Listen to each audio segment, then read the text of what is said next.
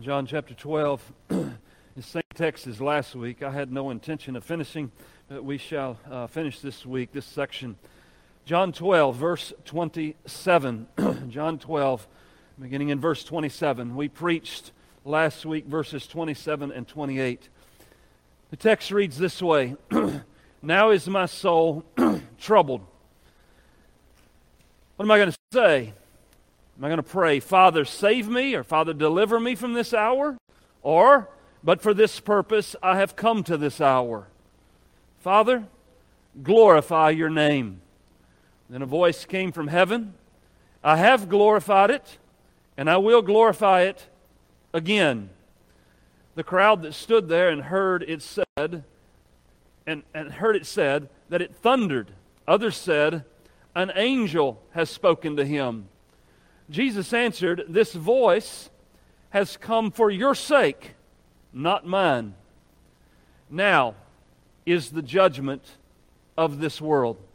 Now will the ruler of this world be cast out.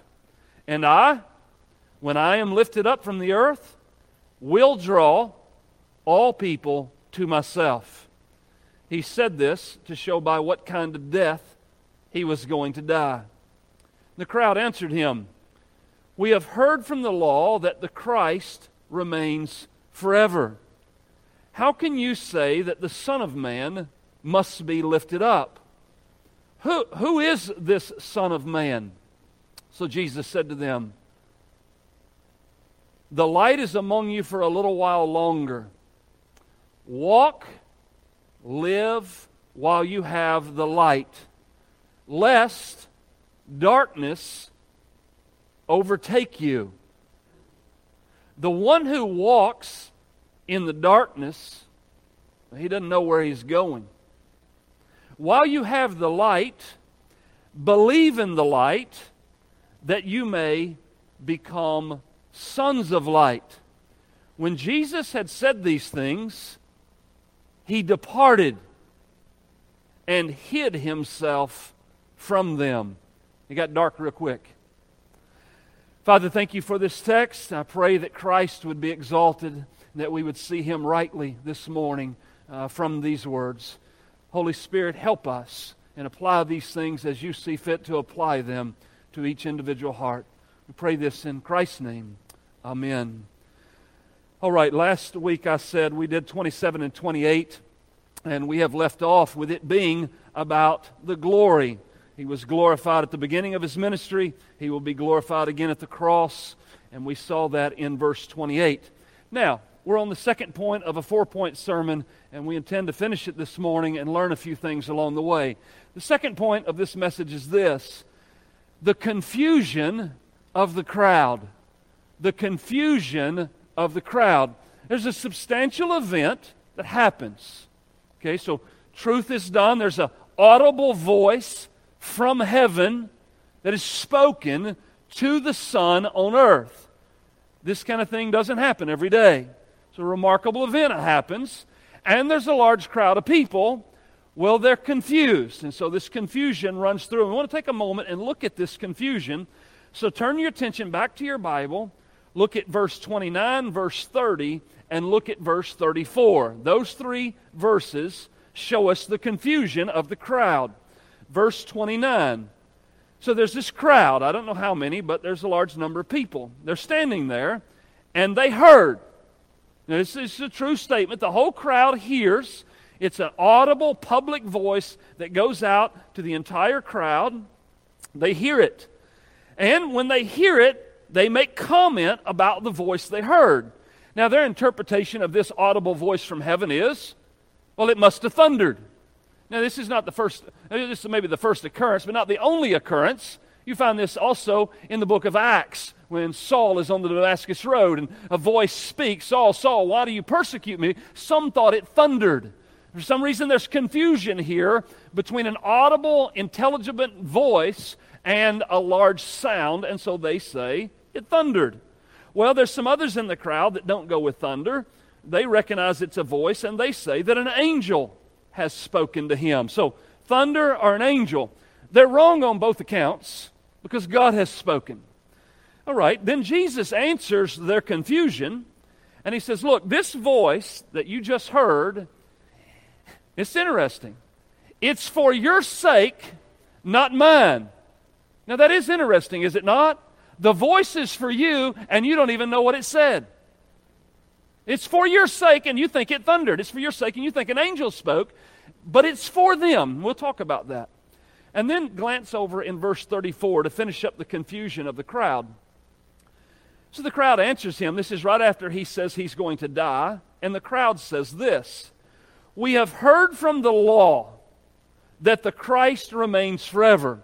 So from the Old Testament, they have taken Scripture, they have heard taught, maybe they have read for themselves, and they have interpreted that Scripture, and they've come to the conclusion that the Messiah, when he comes, will not die, but will live forever. Now, what text did they get that from? So, on their interpretation of the Old Testament text, we'll talk about in a moment, they asked this question How can you say the Son of Man must be lifted up? The phrase lifted up means he's got to die. He's already told us that. So, how can you say this Son of Man is going to die and be lifted up? Because the Old Testament says he remains forever. How can you say that? Who is this Son of Man? So there's the confusion of the crowd. Now, as we work through these three verses, undoubtedly from our text we know this there is a heavenly voice.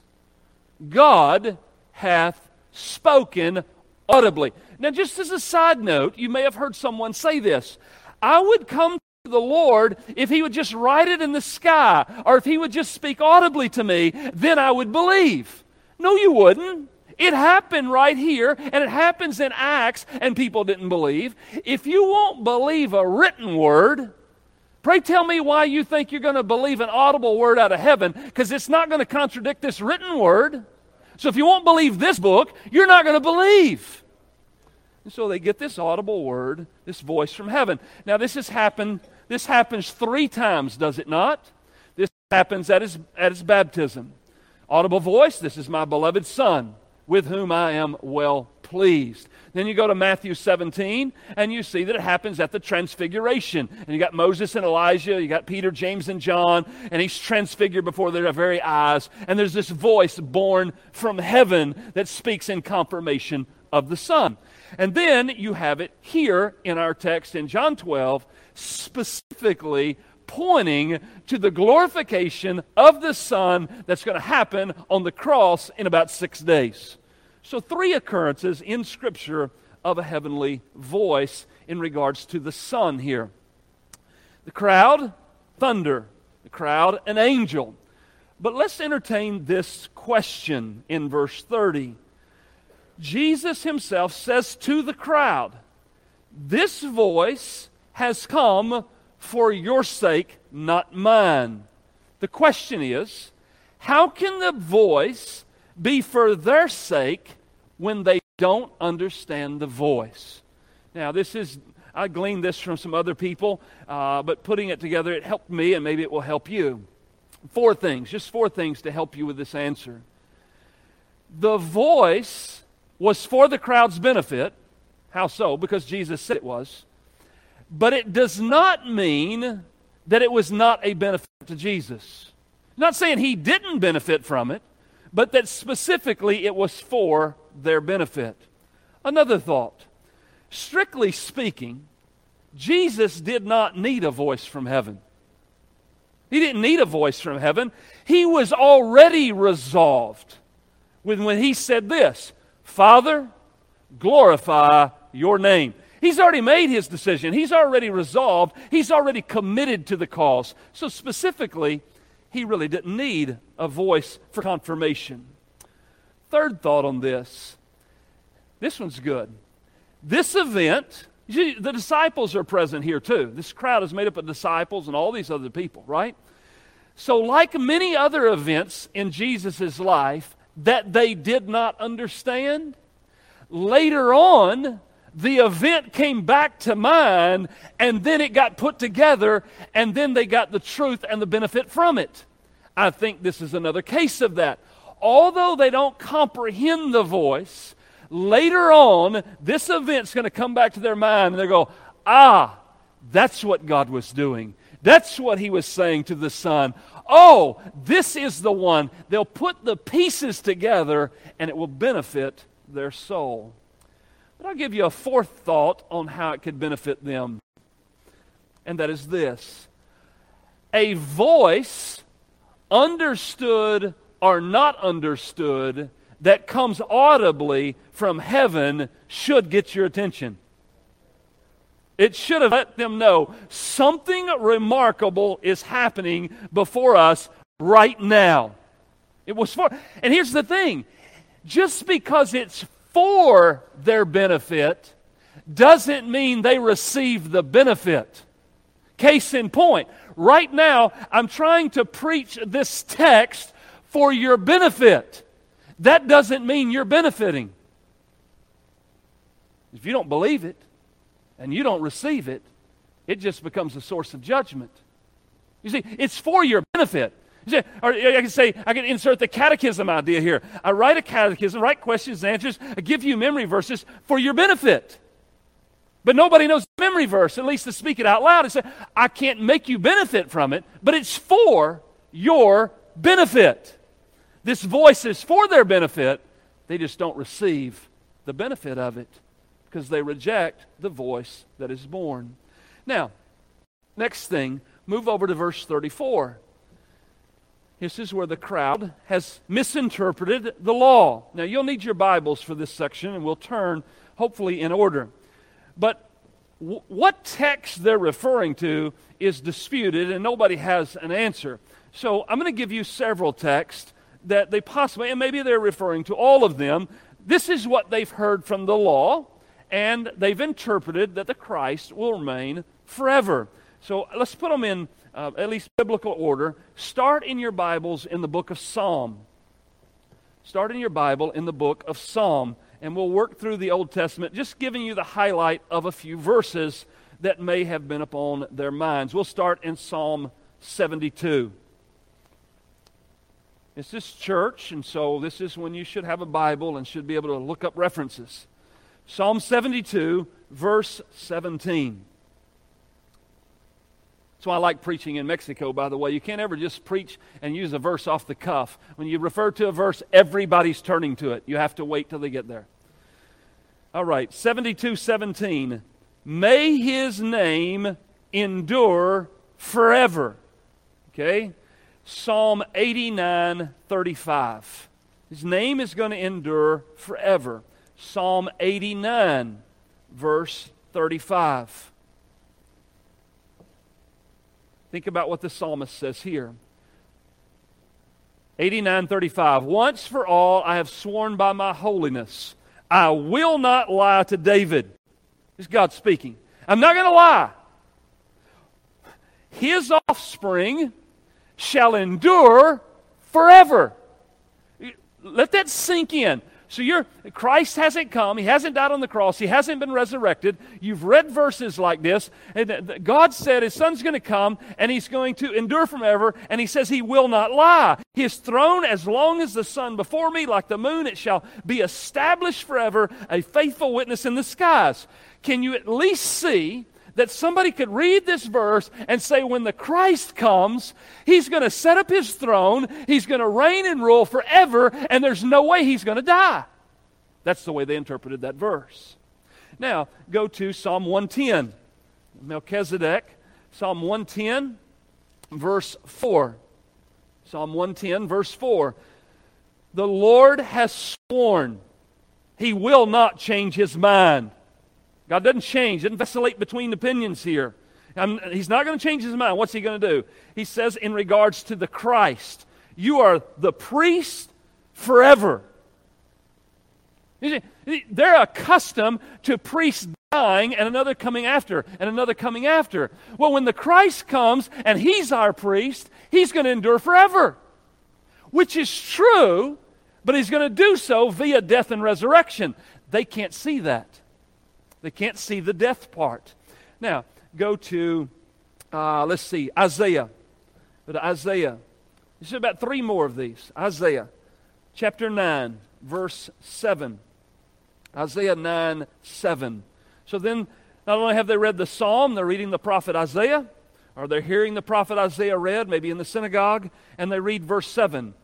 Of the increase of his government, and we're talking about the Messiah, the Christ, of the increase of his government of peace, there's not going to be an end. Think about it. You're under Roman oppression. The Messiah is going to come in. He's going to dethrone Rome. He's going to set up his kingdom, and there's not going to be an end to his kingdom. There's no room in that for a Messiah who dies. They can't comprehend it. Now, go to the book of Ezekiel. Two more. Ezekiel. Ezekiel chapter 37. Ezekiel 37 and verse 25.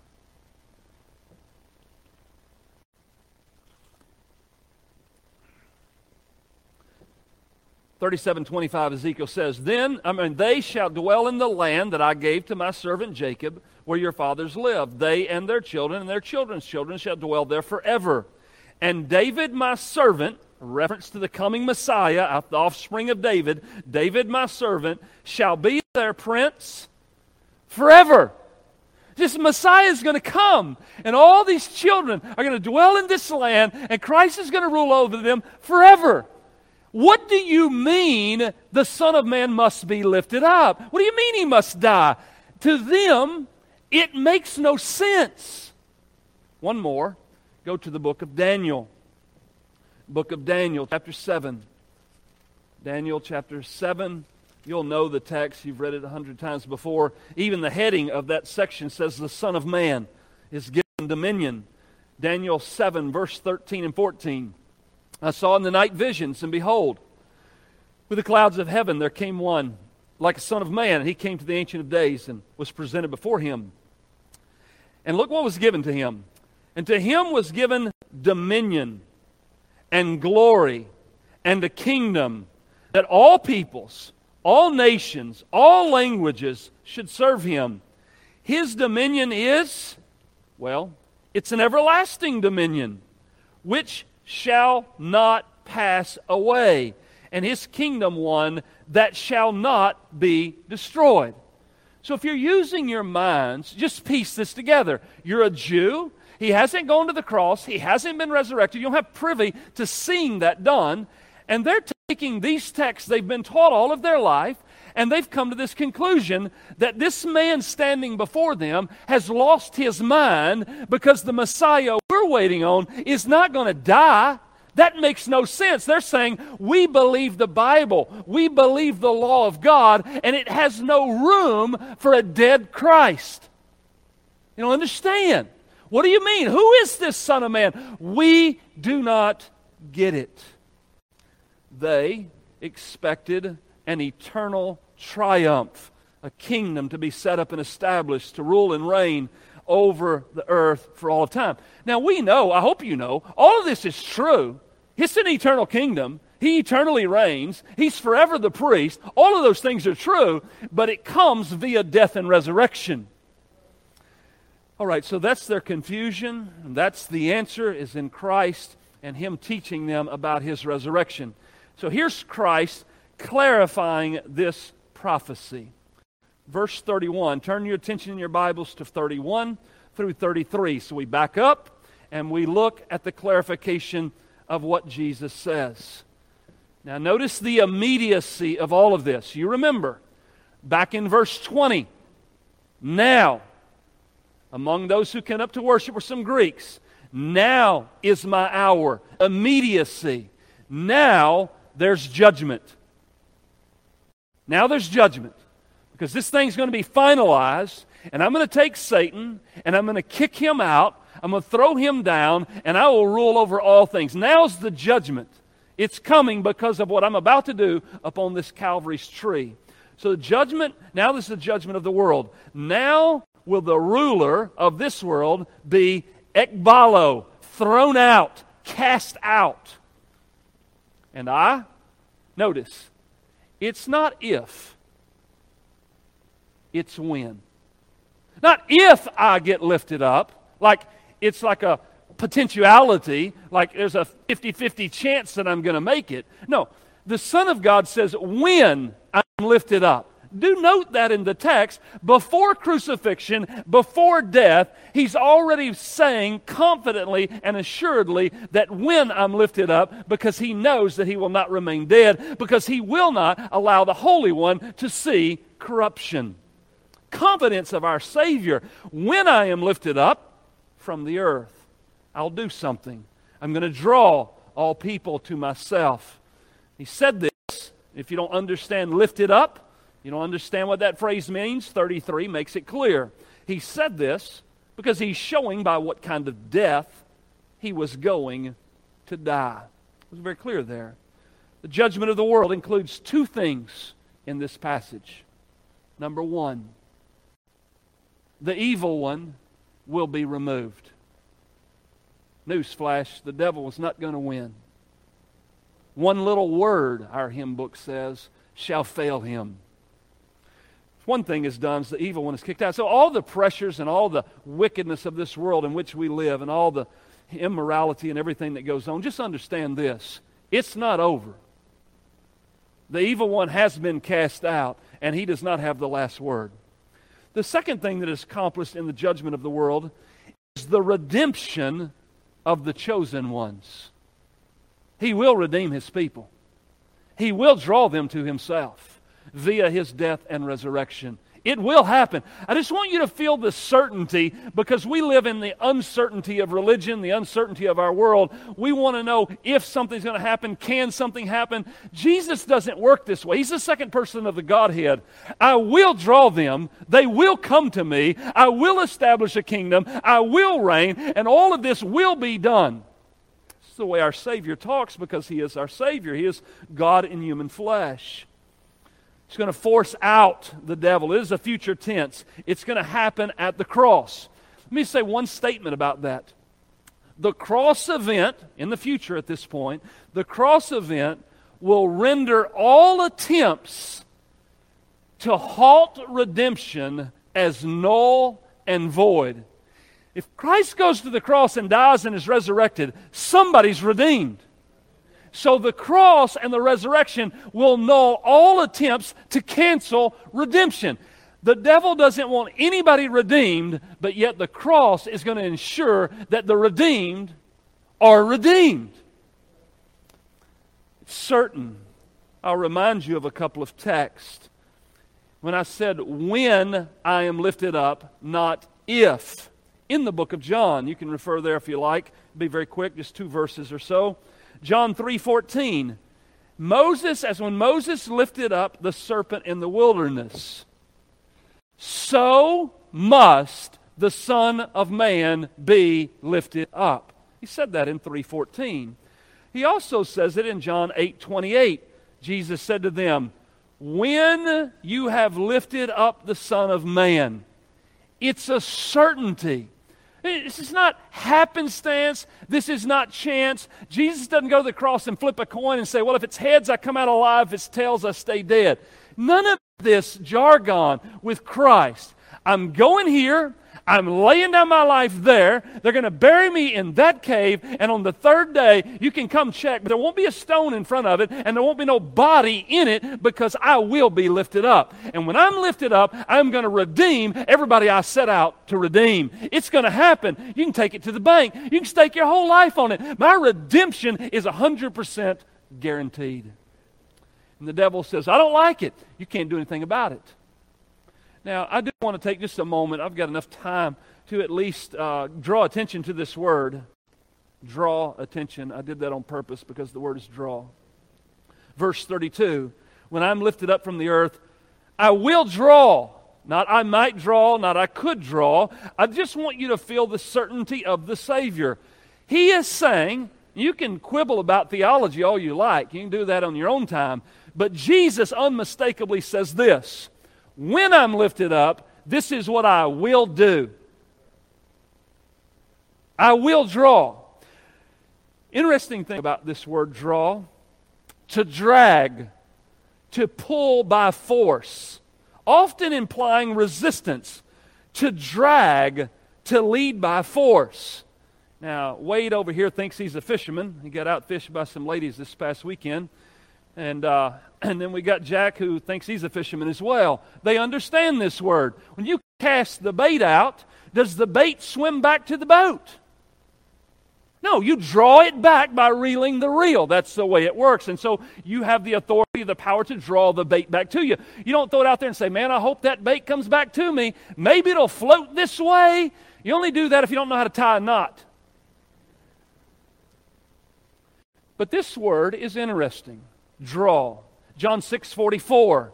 No one comes to me, no one, not one soul will come to me unless the Father draws him. It's the only way, because man doesn't have the ability. John 18 10. Simon Peter, he had a sword, it was sheathed, and he drew it out. That's the word.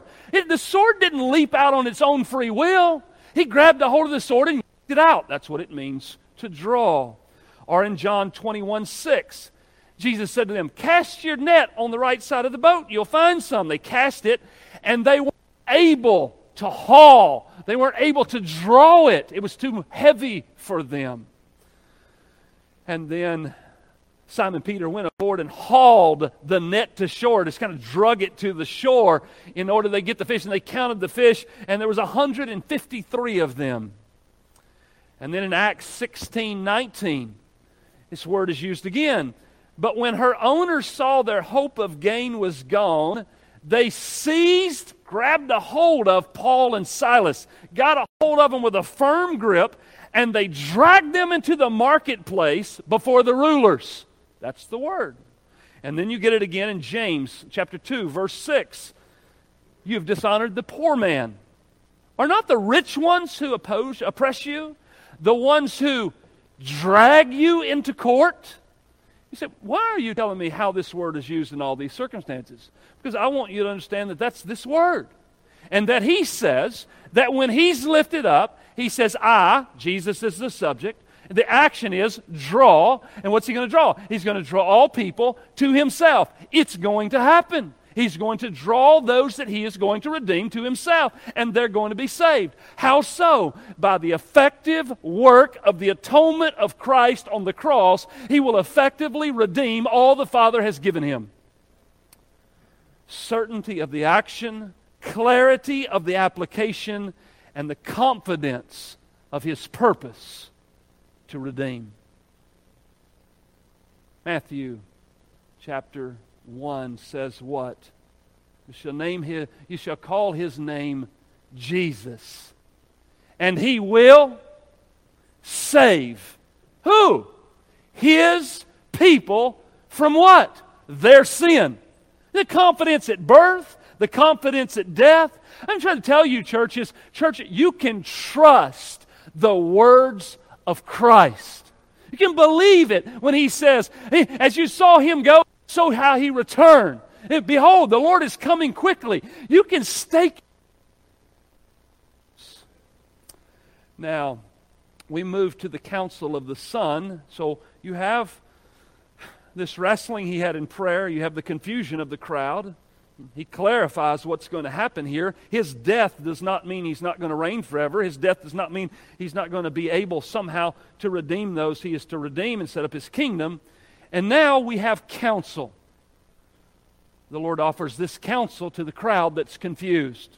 After all of these things are related before them, He says, Here's my counsel to you.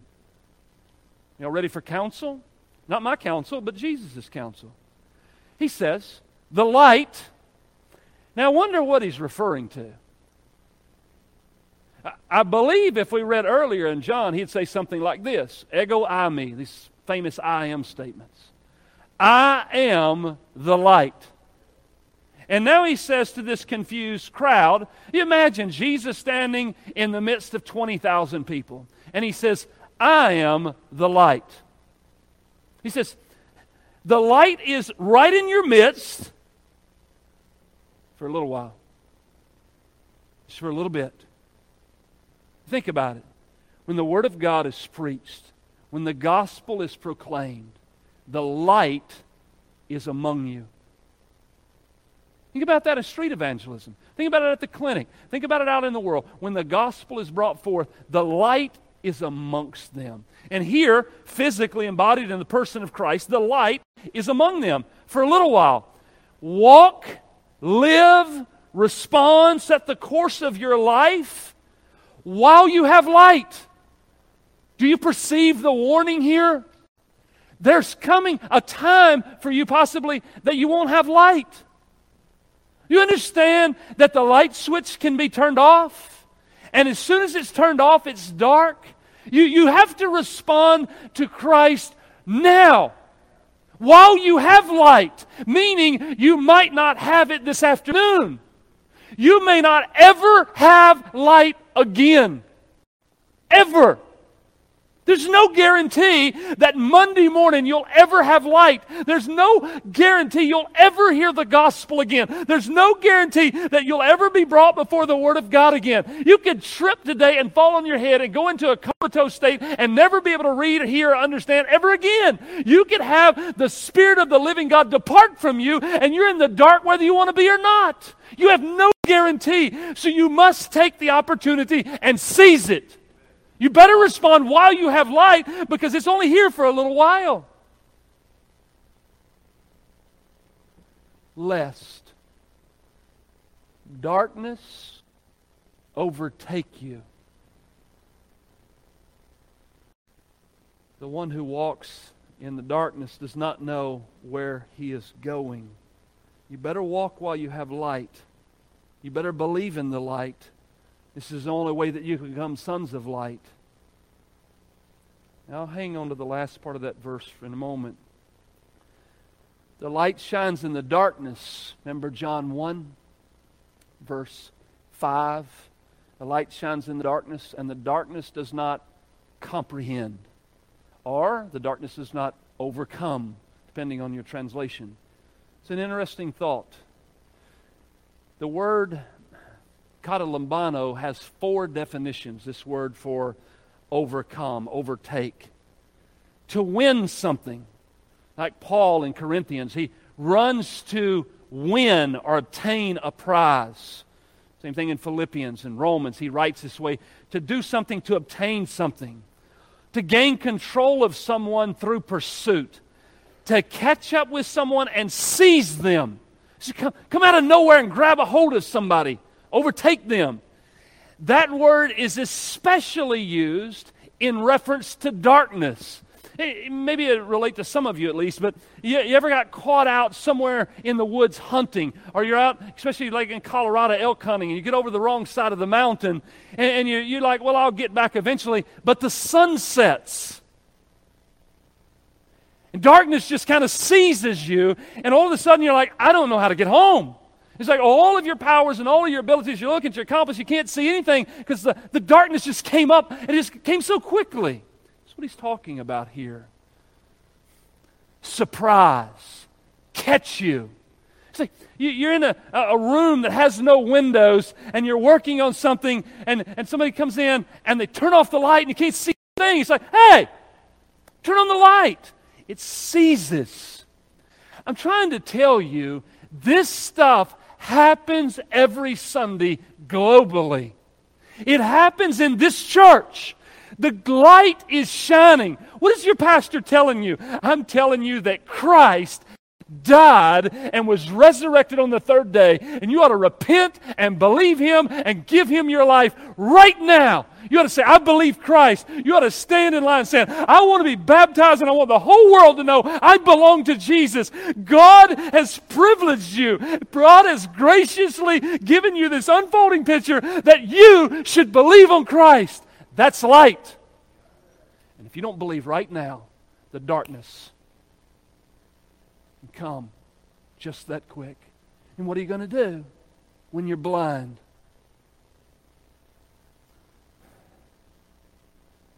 Interesting in the book of John, is it not? Nicodemus came to Jesus by night. Judas went out, and immediately it was dark. And here, if you do not believe, if you do not believe now while the light is amongst you, darkness will seize you.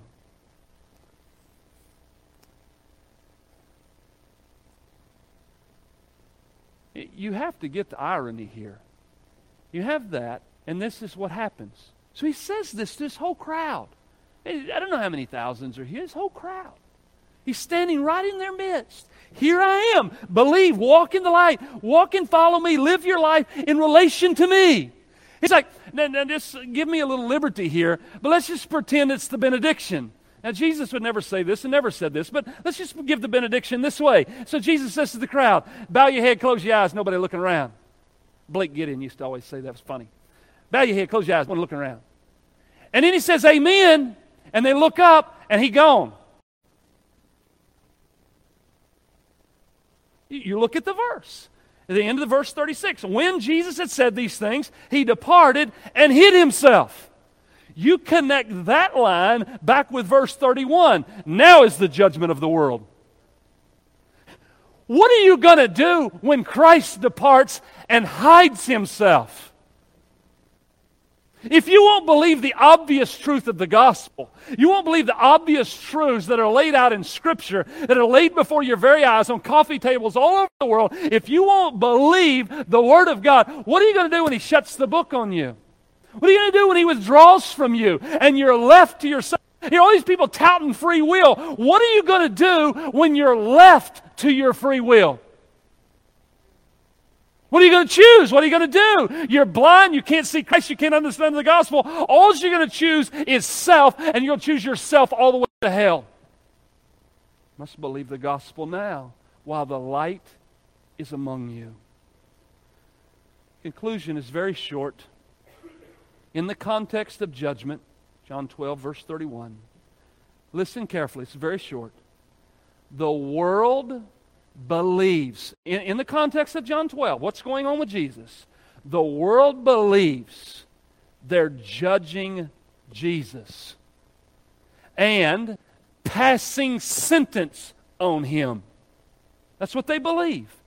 But in reality, Jesus is judging them and giving them the guilty verdict of unbelief. Now, in regards to Satan, he believes he's casting out the Son of God, right? He's going to destroy him in death. But our text said the very opposite. That's not what's happening on the cross. On the cross, he's casting the devil out and destroying him. That's what's actually happening. So today, this happens every Sunday, happening right now in this very room. You think you're making judgments about my sermon.